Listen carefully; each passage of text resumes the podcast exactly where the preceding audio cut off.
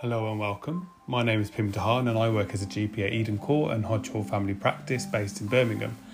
I felt it was important to record a quick message about COVID and the importance of continuing to wear masks or PPE in medical settings for those that can, as this remains mandatory after the 19th of July or Freedom Day, when most of the restrictions are being removed.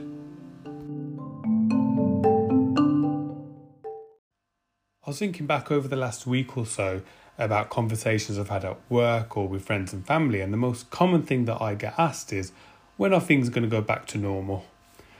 Now, the honest answer is that no one actually knows, but deep down inside, I think the truth is that we probably won't go back to exactly how things were like pre pandemic. This will mean making some adaptations as patients and changes for us as a practice over time to get used to a newer system of working. Certainly, despite the name Freedom Day, COVID is not over, and the need to wear masks is mandatory in the healthcare setting to protect you as well as the staff.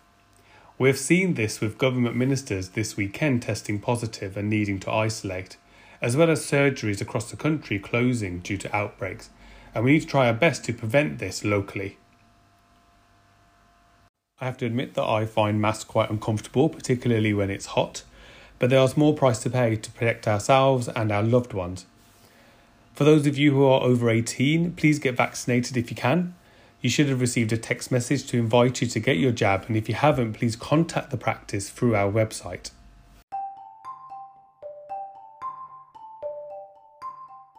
I hope you all stay safe and that you enjoy the weather whilst we can, and hopefully speak to you again soon. Take care.